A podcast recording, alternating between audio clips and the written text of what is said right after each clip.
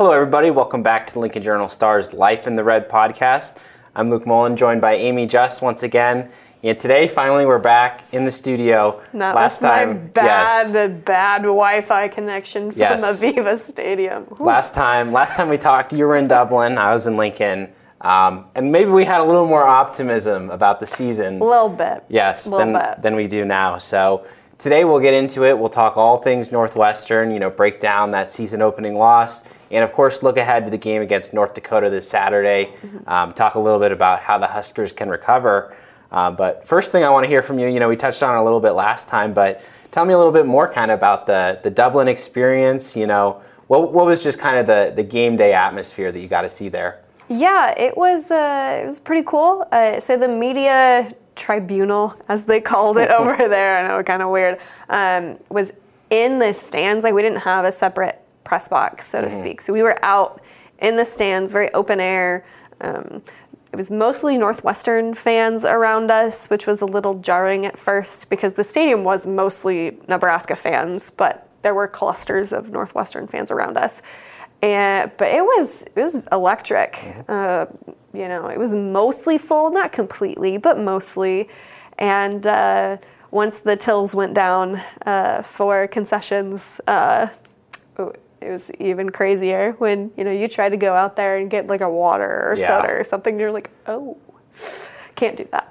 so Yes, the the free beer was the thing that you know caught the headlines, and it's what landed you on. Fox halftime show. I know. over over a million views on Twitter. Yeah. If you haven't seen it yet, just a short short like video nine clip. seconds Yeah. of me like panning the crowd for the beer line Mm-hmm. um, and so like it was just the beer line so the way that concessions were there it was all like alcohol was like at one side and then everything else was at like your standard concessions on the other side. So what took off was the free beer but it was free everything. I was just showing the beer line as opposed to the food soda water. And that line was super long too because i was hungry and wanted to get some food. Yeah. Uh, but alas the line was too long for me to grab something. But yeah, it was like a halftime esque line the entire time because I would periodically run down and like check on it just to see if there had been any progress made. And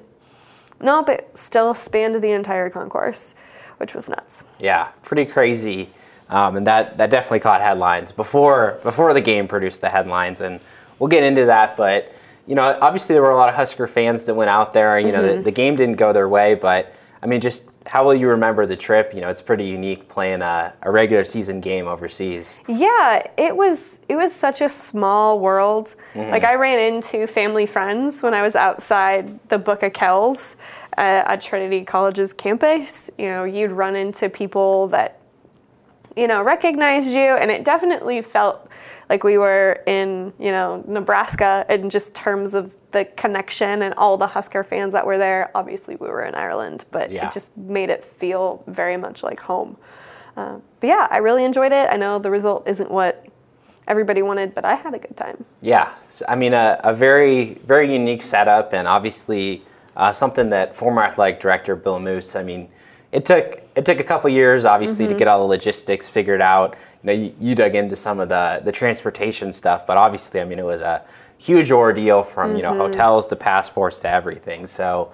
Good to, to finally see the other side of it, all those years of planning, and, and we come out the other end um, with the loss to Northwestern. So let's let's dig into it. Let's talk about the game a little bit.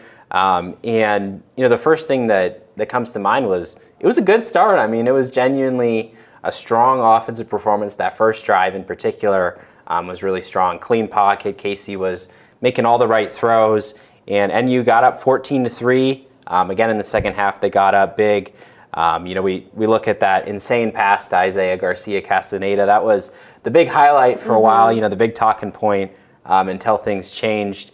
And something else, you know, that kind of got overshadowed too was the fumble um, in the first Yeah. half, which still pretty controversial. I think, you know, probably if it had been ruled down on the field, I think that would have stood too. Yep. Um, it was just one of those things where the video replay angle wasn't wasn't really good enough to see the ball and the knee at the same time.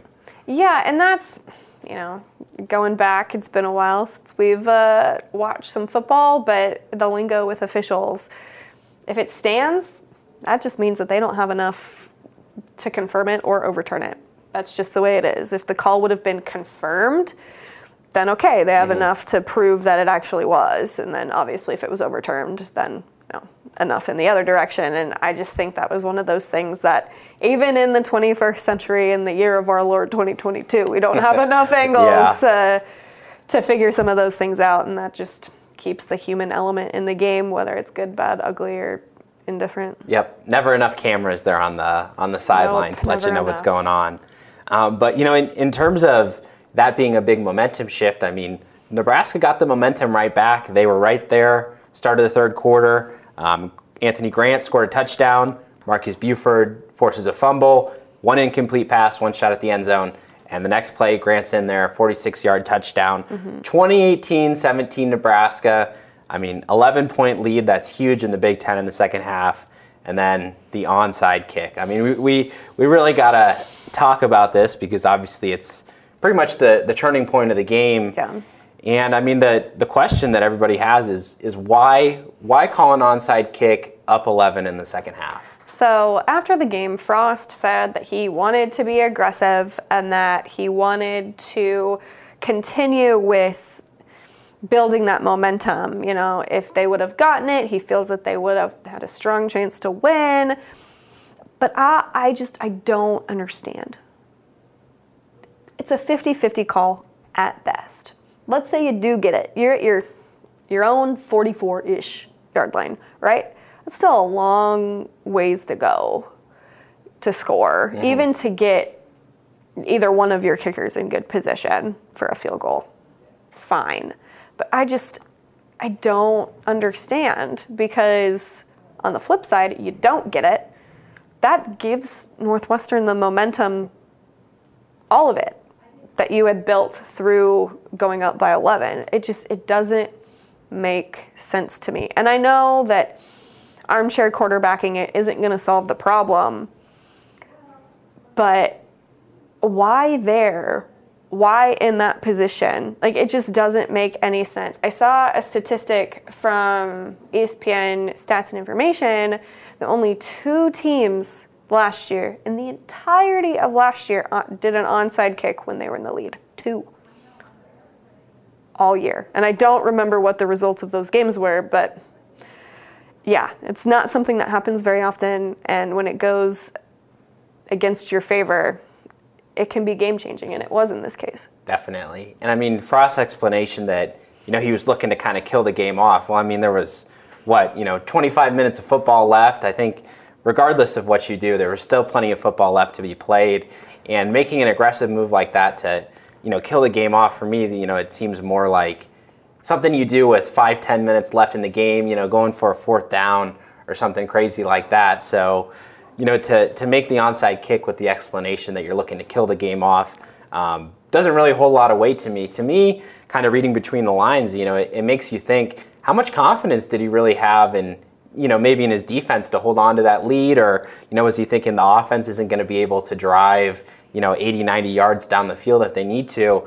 Uh, to me, it just feels like a move that you make if you're not confident you can hang on to that lead. You thought you thought they needed an even bigger lead than that, which you know maybe maybe that's true because obviously they they didn't score from that point on. But again, things would have probably been a lot different if you just kicked that deep and let Northwestern try to go to work as they had the whole game. So that was kind of the turning point. Yeah, but it felt desperate. Yeah, it felt very desperate to me, and I know that Frost knows that he's on the hot seat, but he didn't need to make that call. Absolutely. And again, rehashing things that we can't change, but it just it didn't feel necessary. It didn't. Yeah. So I mean that was the big turning point. But at the same time, I mean there were still opportunities for Nebraska. Absolutely. Those those final 25 minutes of the game, and the offense just really fell flat after that moment. Four punts, two interceptions to end the game. Um, the run game really went missing after that Grant touchdown.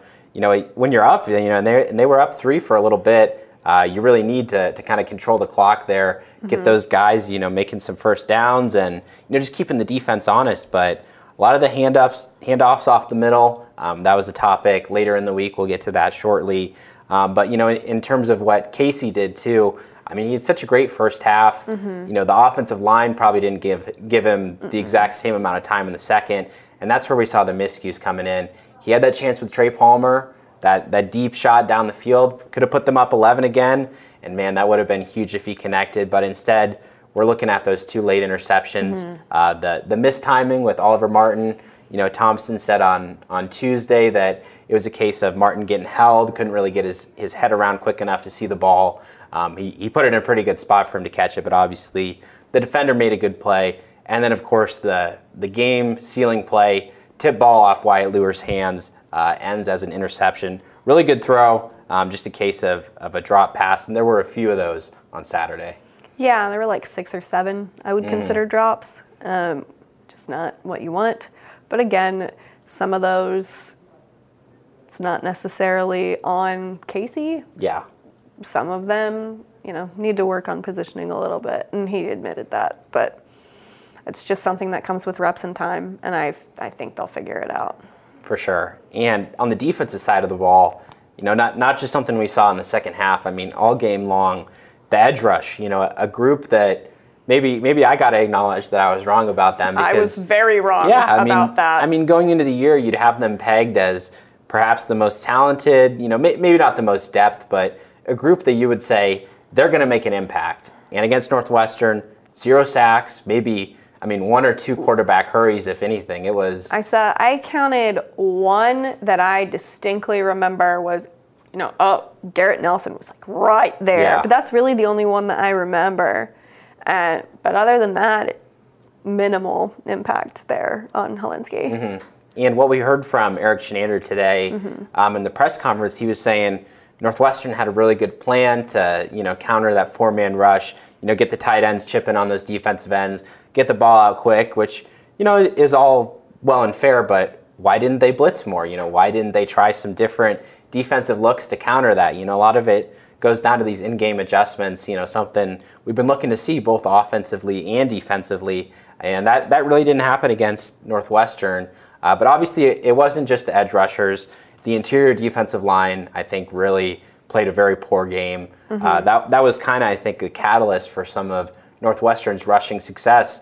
You know, they, they got to that second level very quick, and then you have the inside linebackers trying to cover a lot of ground to make those tackles. You have the secondary making a lot of different run stops, which is obviously not, not what you want no. um, from your defense. So, I mean, I, I think that was kind of the, the story of the game over 520 yards that Northwestern put up. Um, which again, this was a this was a team that averaged about 17 points a game last year, and you know all, all of a sudden they're looking like a, a top top offense. Which you know again they might be much improved this year, but mm-hmm. a lot of it has to go down to some some miscues there on defense for Nebraska. Yeah, and it's Northwestern. You know they're going to run the ball. You know they're going to run the ball, and yet here we are. It's uh, head scratching for Definitely. sure. Definitely.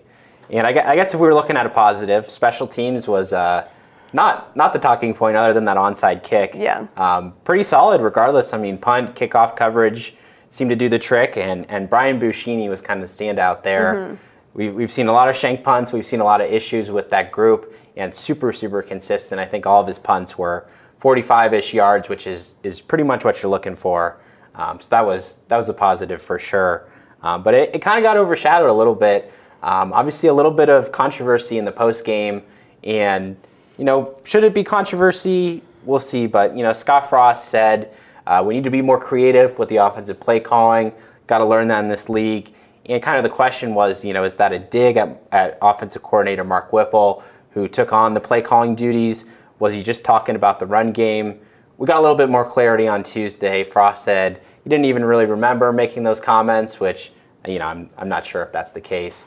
Um, but he said it, it, wasn't intended at Whipple. He said they have a great relationship. But at the same time, you still get the sense that, I mean, there, there's some stuff Frost would want to do with this offense, and there's stuff Whipple wants to do, and they're still trying to, to kind of find the right balance there, aren't they? Yeah. I, I have not been around a coach who puts his foot in his mouth as much as Scott Frost does. It is what it is, you know, having to clarify some stuff, not remembering what you say, look, I get it, but I don't think he's wrong, but there's some things that just yeah, we'll work on it. Yeah, You know? absolutely. If there's a time to use a coaching cliche, do it there, Yeah. right? Like again, armchair quarterback, but Definitely, but I mean the the reason why he made you know a statement like that is is that the run game was so poor in the 2nd mm-hmm. half, and you know for me it's like last year obviously you had a different quarterback with Adrian Martinez, a guy who's a lot better runner, but we saw so much of the zone read, you know the the option mm-hmm. runs there against Northwestern, they just gashed him last year. You get Logan Smothers in for one play in the fourth quarter, picks up seven. I mean one of the best running plays of the entire second half, and you never see it again. I mean. Casey again was was asked on Tuesday about kind of running some of those quarterback runs, and he said, you know what, whatever they call, I'll go out there and run it, whether that's a, a quarterback run or a pass, and you know probably probably the, you know the offensive staff doesn't want you know Casey running the ball five ten times No. a game, um, but at the same time you got to have if you have that package for Smothers, either you got to use it or you got to have Casey, um, you know at least run one or two zone option reads just to keep the defense honest. Um, so that was pretty interesting to me that we didn't see any of those those offensive staples that were there last year. Yeah, it's it's head scratching, isn't it? You you wonder how much of that is Whipple bringing in his own thing. Um, but again, maybe we'll see it more this week because the matchups tend to be a little bit more in Nebraska's favor for some of that. Absolutely. Well, that's a, a good point. Now that we've talked about Northwestern for a little bit, let's move on to North Dakota. Um, obviously, a, a big game, 2:30 kick here on Saturday in Lincoln.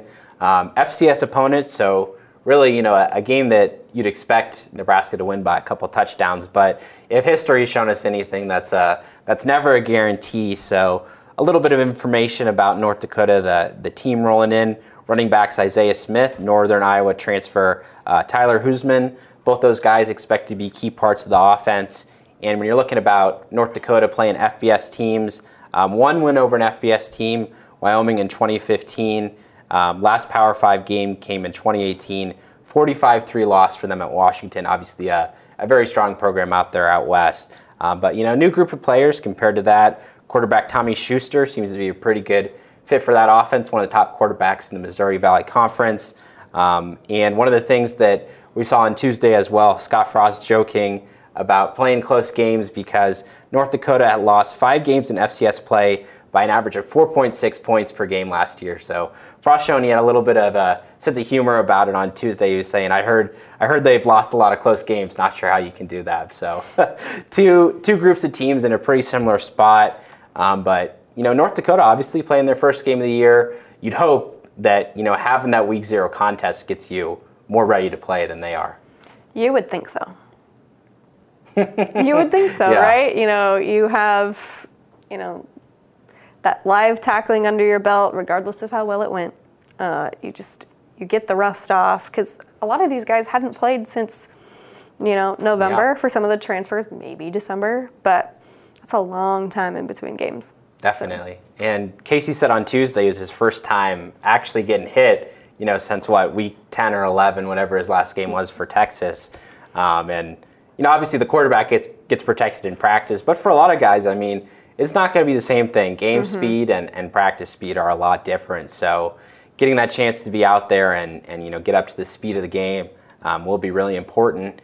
And it's, it's time for our Husker Hot topic now, uh, which obviously we, we saw a lot of disappointment among some different position groups last time. So let's say, you know, what, what position group will show the most improvement against North Dakota?